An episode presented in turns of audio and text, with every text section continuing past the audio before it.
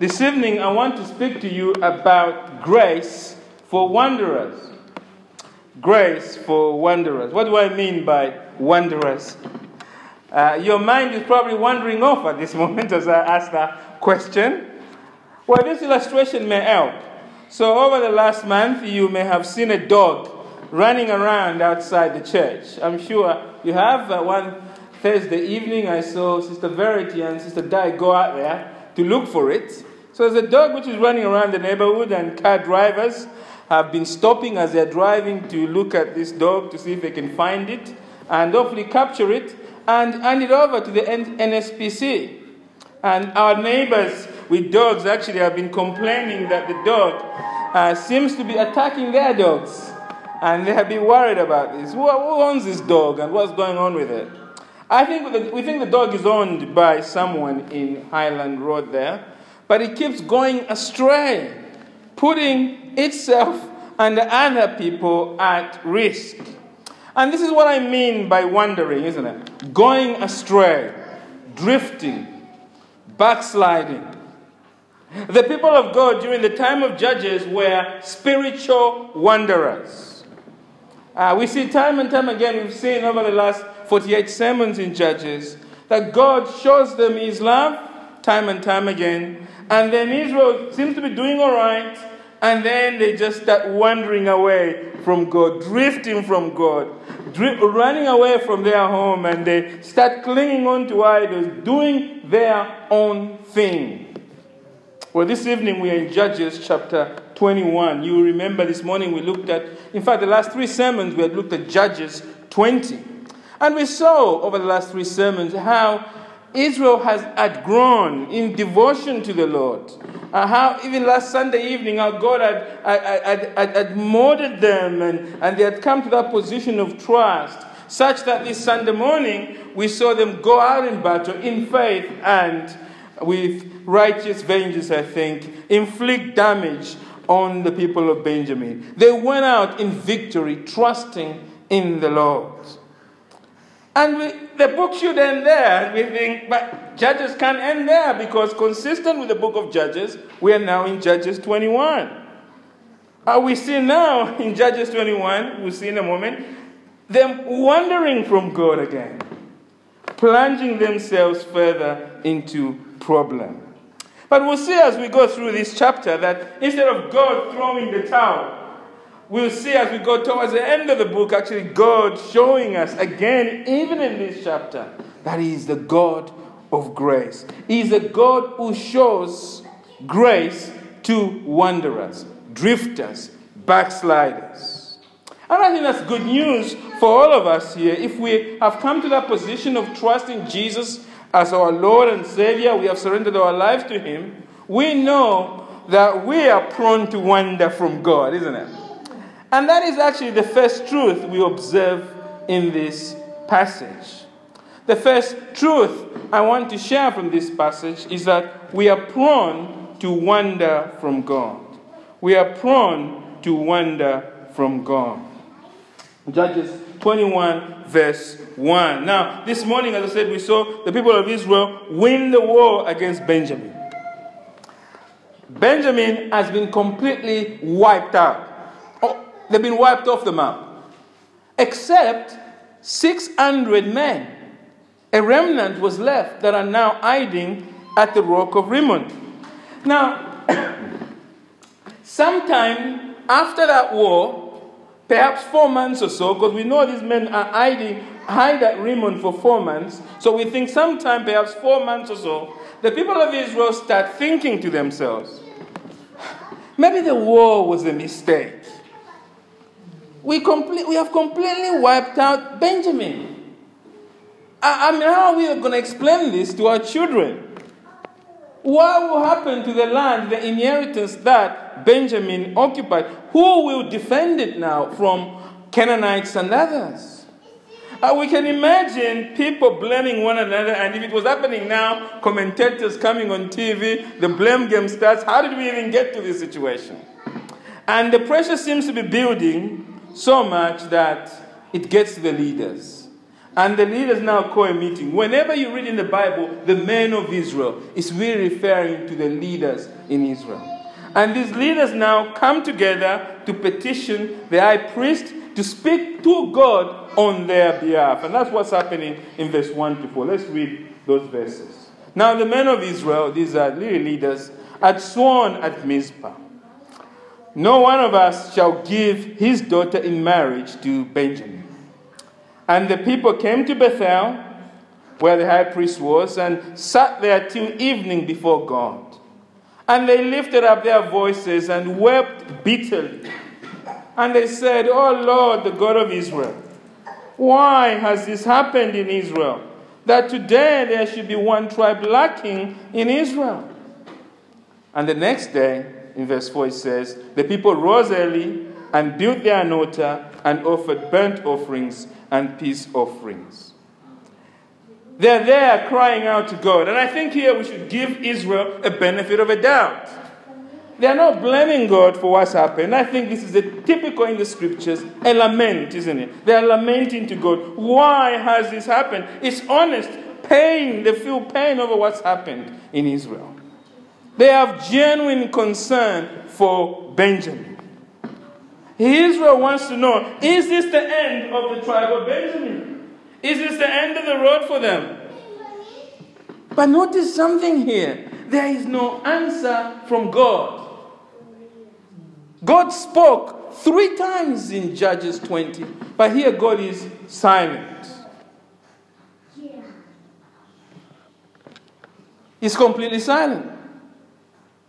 Now, this does not necessarily mean God is not going to answer them. Okay? Remember, they only prayed for one day. They have not got an answer from God. But does that mean God, on day three or day four or day five, he may not speak? But you see, Israel is getting impatient. They should be waiting on God, but they're impatient now. So what happens is that they start fishing for ideas. Right? We have a big situation, we do something about it. And we can imagine someone say, well, why don't we give these 600 men of Benjamin that are hiding at the rock of Rimmon, why don't we give them some of our girls to marry? And then another person answers, Sorry, we can't do that. We, we agreed, we made an oath. We will not give our young women to these people to marry so that they can perpetuate the tribe of Benjamin. And that's what this one is all about. Now the men of Israel had sworn at Mizpah, now one of us shall give his daughter in marriage to Benjamin. So that's the answer to that person who's raising that possibility. And, and then someone else now has a brainwave. There's always one who comes up with what seems to be the perfect answer. He says this look, we can't, we, what we can do, friends, is that we can get wives for the 600 men of Benjamin from any place which did not help us fight the war. And that's what happens in verse 5 to 8. Let's look at that. And the people of Israel, that's what they said. Which of all the tribes of Israel did not come up to the assembly to the Lord? The idea seems interesting. For they had taken a great oath concerning him who did not come up to the Lord at Mizpah, saying, He shall surely be put to death. Verse 6 And the people of Israel had compassion for Benjamin their brother, and said, One tribe is cut off from Israel this day. What shall we do? They're asking again for wives for those who are left, since we have sworn by the Lord that we will not give them any of our daughters for our wives.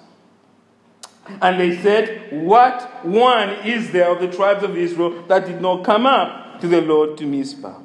And behold, no one had come to the camp from Jabesh Gilead to the assembly. The solution has now been found. Israel has found the answer.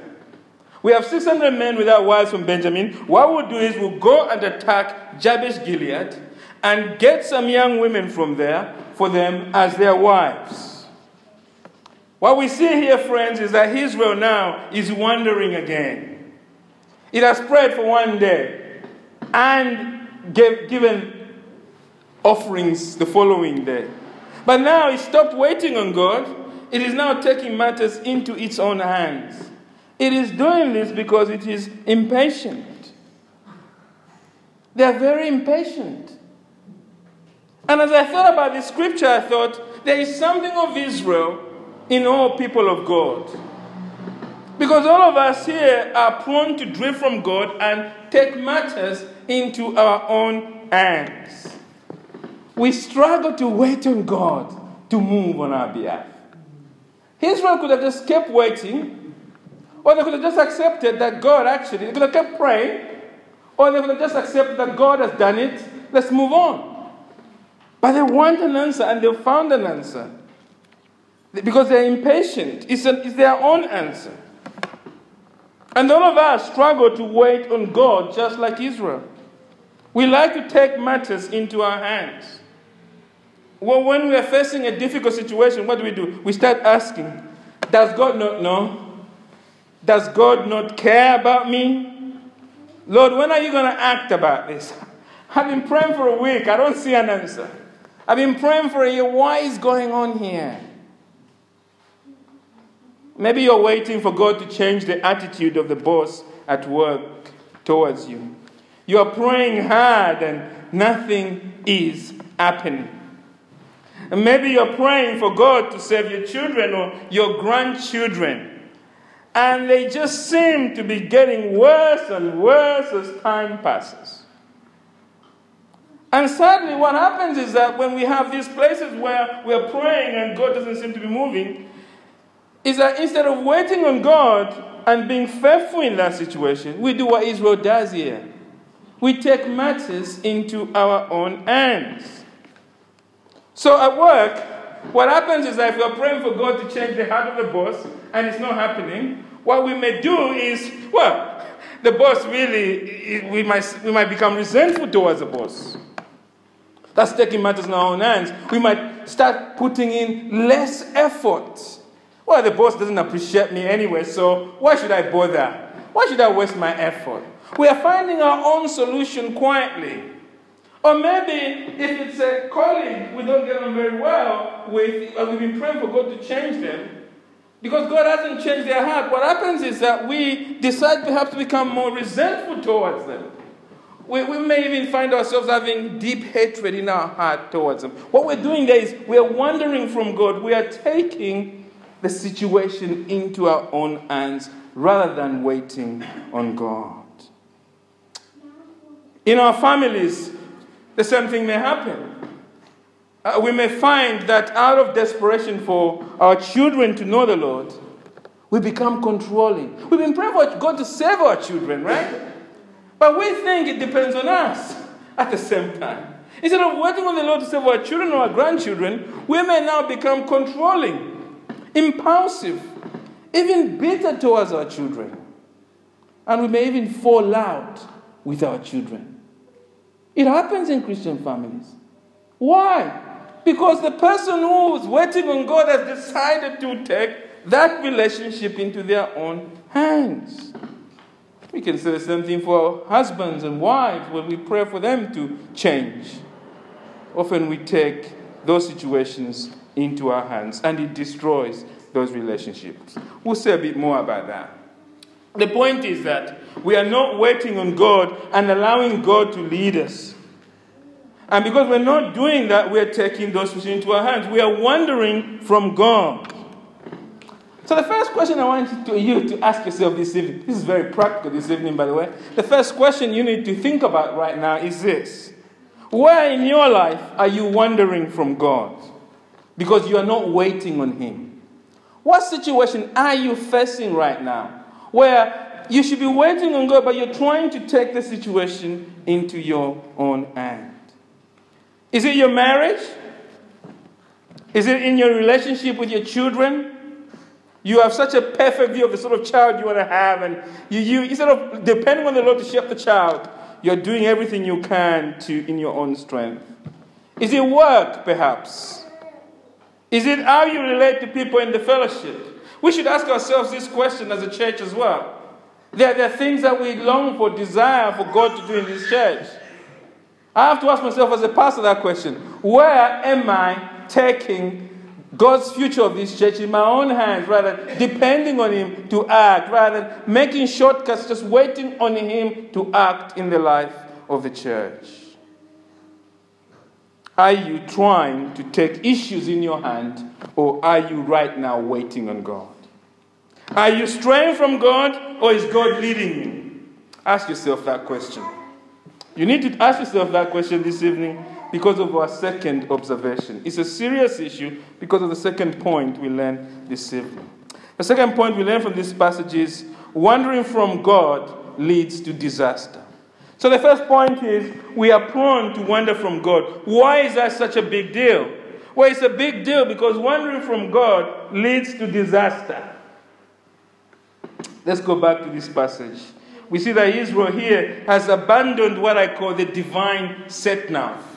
God has been leading them. They don't want anything to do with that. They, they have decided, a bit like the UK now, they want to take back control from God and, and lead, do things their own way. They want bribes for these 600 men, and they believe they have found the solution by raiding Jabesh Gilead, which did not support the war. Let's read from verse 8 to verse 11. And they said, verse 8, What one is there of the tribes of Israel that did not come up to the Lord to Mizpah? And behold, no one had come up to the camp from Jabesh Gilead to the assembly. Verse 9, For when the people were mastered, behold, not one of the inhabitants of Jabesh Gilead was there. So the congregation sent 12,000 of their bravest men there and commanded them Go and strike the inhabitants of Jabesh Gilead with the edge of the sword, also the women and the little ones. This is what you shall do. Every male and every woman that has lain with a male, you shall devote to destruction. Now, what they're sending these soldiers there. Now, if you know a bit about the geography, Jabesh Gilead is on the other side of the Jordan. You remember, Gilead is a land where a hundred years later from now, remember 17 to 21, chapter, these chapters are an appendix to Judges. This is happening early in the history of Judges. This is a land where Jephthah, a hundreds of years later, will emerge as one of the judges of Israel. And so the leaders sent these 12 divisions, 12,000 soldiers of their top soldiers, to kill everyone there, except to keep the young virgins alive. Now, I don't know how they go about distinguishing who's who and who does what, that kind of thing. The Bible doesn't tell us the technicalities, but they, they, that is the order. Kill everyone, everything, keep only the young virgins, and we want them as wives for these 600 men. And that's what they do. Let's read on verse 12 to 13. And they found among the inhabitants of Jabesh Gilead 400 young virgins who had not known a man by lying with him. And they brought them to the camp at Shiloh, which is in the land of Canaan. Then the whole congregation sent word to the people of Benjamin, these 600 men, who were at the rock of Rimmon, and proclaimed peace to them. So they've gone into Jabesh Gilead, murdered everyone, and kept these four, but they could only find 400 young virgins there. And they brought them to Shiloh to give them to these 600 men. We should make it clear here, first of all, that what Israel has done here is wrong at so many levels. I mean, we could be here the whole day just pointing out what they have done wrong. But three things really starting out of my mind. First, they're killing people in this town purely because they want to abduct these women. This is not about enforcing some oath they had made. This is about killing to abduct women. It is wrong also because they are killing people who have nothing to do with the war. Notice that the children of Jabesh Gilead, I mean, the children of Jabesh Gilead, the little ones, the author is pointing that out to remind us look, this is wrong here. The children of Jabesh Gilead have nothing to, they couldn't have volunteered to fight Benjamin. They are babies. And finally, the third thing is that notice the inconsistency here. Don't miss this. Israel seems to regret destroying the tribe of Benjamin, right? So why then go out and wipe out an area that did not take part in destroying Benjamin? You'd think they would say, oh, glad you guys didn't take part. I mean, but they're destroying them for the very thing they say is they are broken about inconsistency. And what the scripture is reminding us is that this is what happens when we wander from God. We start behaving in a contradictory and tragic way. And the sad thing about this passage is that Israel's behavior gets worse. Let's read on verse 14. Notice verse 14 says, And Benjamin returned at that time, and they gave them the women whom they had saved alive of the women of Jabesh Gilead. But they were not enough for them. You know, as I read this, I thought this would be funny if it was not so tragic. The folly of sinners. They have taken this situation in their hands, but they have found that they need 600 women. But they've only managed to get out of this terrible tragedy 400. So now they're 200 short. Sinners' sin is some strange comical business. So what happens here is that Israel is back to square one. And they're crying about it again. Look at verse 15 to verse 18. And the people had compassion on Benjamin because the Lord had made a breach in the tribes of Israel. Then the elders of the congregation said, They're asking again, What shall we do for the wives of those who are left, since the women are destroyed out of Benjamin? Someone is still complaining about this. And they said, There must be an inheritance for the survivors of Benjamin, that a tribe may not be blotted out from Israel. Yes, we know that. So look at where they go now, verse 18. Yet we cannot give them wives from our daughters. For the people of Israel had sworn, Cursed be he who gives a wife to Benjamin. We've heard all of this before, and the narrative of Judges is just reminding us that they are back to square one. They're still complaining. They need an answer. So again, someone has another brainwave. Have an idea? Why don't we just abduct the Shiloh girls, the local girls in Shiloh? Shiloh is a religious center. Why don't you just adapt, abduct some from there? Look at verse 19. So they said, Behold, there is a yearly feast of the Lord at Shiloh, which is north of Bethel, on the eastward of the highway that goes up from Bethel to Shechem and south of Lebonah. They want to go there now to abduct Sam. And without hesitation, the, the, the elders feel they've got this 200 deficit remaining. And without hesitation, they send the men of Benjamin. This time around, they're just sending them to Shiloh. They're not involving any of their soldiers, saying, Look, you guys, go there, abduct these women, and bring them. And this is what they and have them as your wives. And this is what the people of Benjamin do. Let's read on verse 20 to 23. And they commanded the people of Benjamin, saying, Go and lie in ambush in the vineyards, and watch if the daughters of Shiloh come out to dance in the dances, then come out of the vineyards and snatch each man his wife from the daughters of Shiloh, and go to the land of Benjamin. And when their fathers or their brothers come to complain to us, we will say to them, Oh, grant them graciously to us, because we did not take for each man of them his wife in battle, neither did we give did you give them to them, else you'd now be guilty? They're simply saying, we, you know, give them to us because, look, we, we, we didn't win them out of war, but neither did you. So none of us are guilty here. Just let it go, right? Verse 23. And the people of Benjamin did so and took their wives, which should say, forcibly took their wives, according to their number, from the dancers whom they carried off. Then they went and returned to their inheritance and rebuilt the towns and lived in them. The actions of Israel here and Benjamin are grotesque. What a sad end to a tragic episode. If you've been with us in Judges, you remember this all started with the rape of a woman in Judges 19. And now in Judges 20, the terrible sin of rape of one woman has now led to forced marriage and I think forced sex for of 600 women. The evil of Gibeah lives on. It is in fact grown. It is now institutionalized because the leaders are now involved in this terrible crime. This passage, friends, is warning us here that when people of God, Israel, or us, wander from God, God does not spare us from the disaster that flows from our actions. The sinful habits we take on always take a life of its own. At any of this point, God could have said, Stop, but He didn't. He allows sin to play out.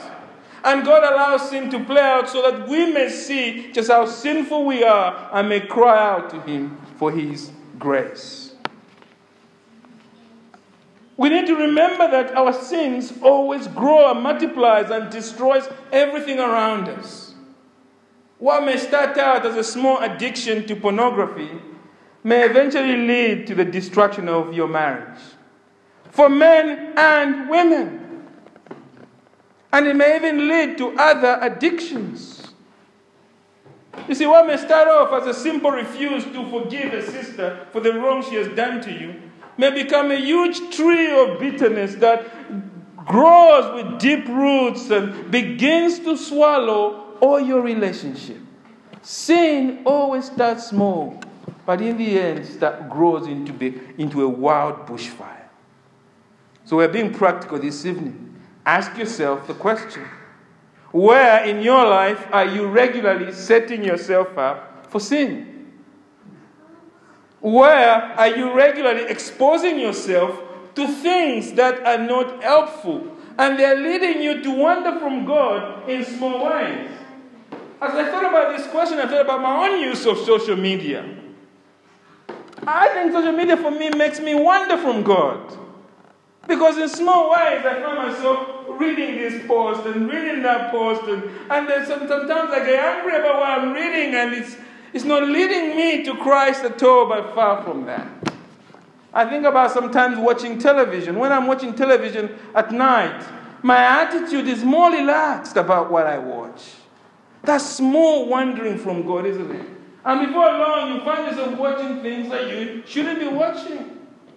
So we must ask ourselves what programs are we watching and tolerating them because we found some justification for them?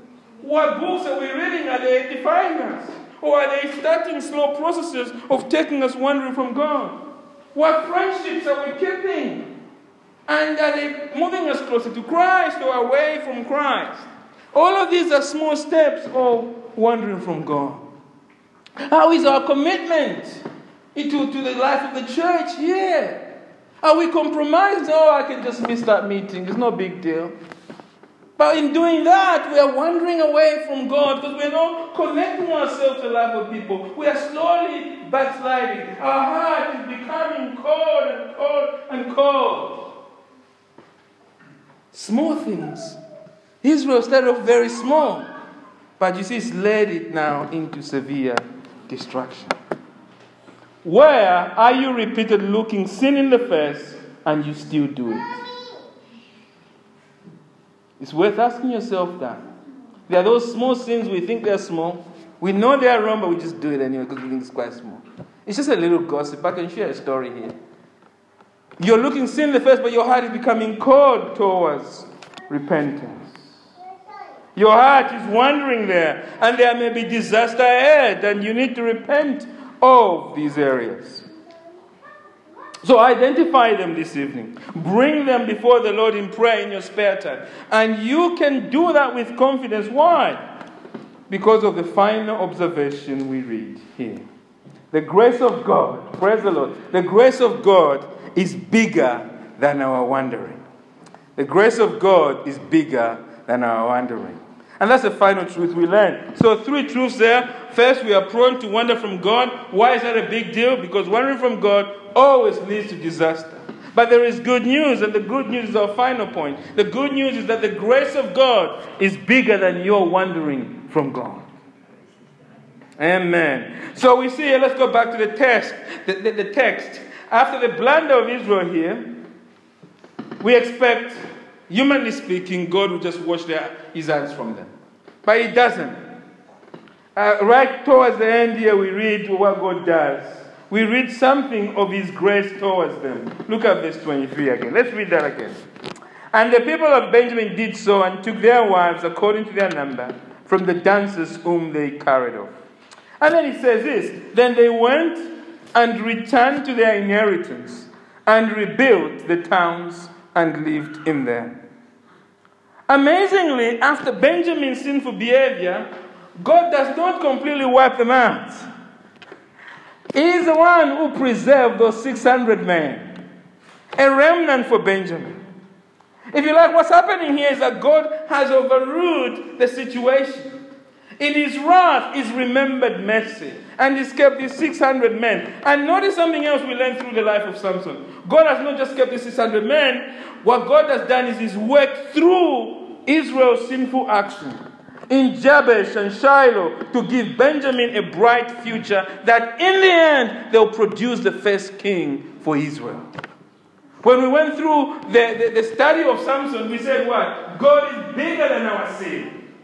God doesn't just work despite our sin, sometimes He works through sin to accomplish His purposes for us. He works through our sinful lives to accomplish His grace. And here He's worked through sin, so to speak, through the sin of Israel to preserve a remnant. Listen to this a remnant not just for Benjamin, but a remnant for Israel, to keep the 12 tribes there. And through, don't forget, where will the first king of Israel come from? Gibeah. Because you see, Saul will rise as the first king. This is the grace of God for wanderers. And notice something else here. The wrath of God has also not been poured out on the rest of Israel either, despite their terrible blunders. Let's look, let's read on verse 24. They live on normally. This is important. And the people of Israel departed from there at that time. Every man to his tribe and family. And they went out from there, every man to his inheritance. So they've gone on just to live normally as Benjamin has gone on to live normally. And we're asking ourselves, how is this possible? It's not why Israel deserves, they deserve punishment. But if you are reading these verses carefully, note, uh, you notice one word that appears twice in this narrative. What is the word? In verse 20, in verse 23 and verse 24. There's a word that appears twice. And the key word there is inheritance. Inheritance. Then they went and returned to their what? Inheritance in verse 23. Again, we read, and they went in verse 24, last, last sentence. And they went out from there, every man to what? To his inheritance. The word inheritance is like one of those words in the Bible that immediately when you read it, it should un- unlock all parts of Scripture so that everything fits together and you understand what is being said. Because inheritance reminds us here that Israel is in the land of Canaan. Why? Because God is faithful to his promises. Joshua chapter 21, verse 43 to verse 45 says this. Let me read this for you. Joshua 21, verse 43 to verse 45. It says, Thus the Lord God gave to Israel all the land that he swore to give to their fathers. And they took possession of it, and they settled there. Verse 44 And the Lord gave them rest on every side, as he had sworn to their fathers. Not one of all their enemies had withstood for them, for the Lord had given all their enemies into their hands.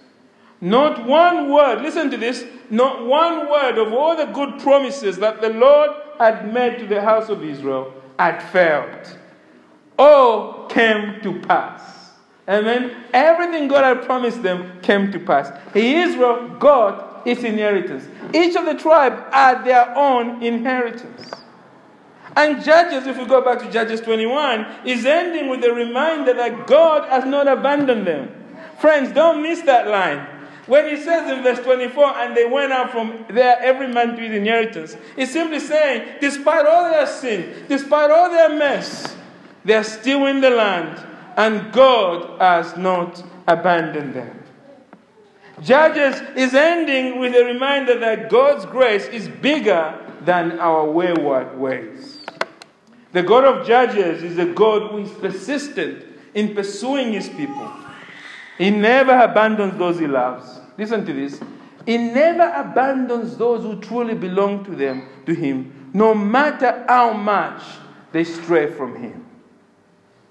And this is good news for all of us. Because you see, friends, this God of Israel is none other than what? The Lord Jesus Christ, who has paid the price for sinners such as us.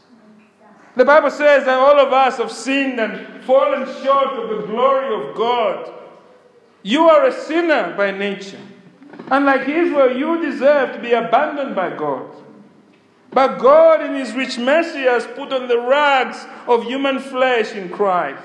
God has walked up to the cross and He has died for your sin on the cross.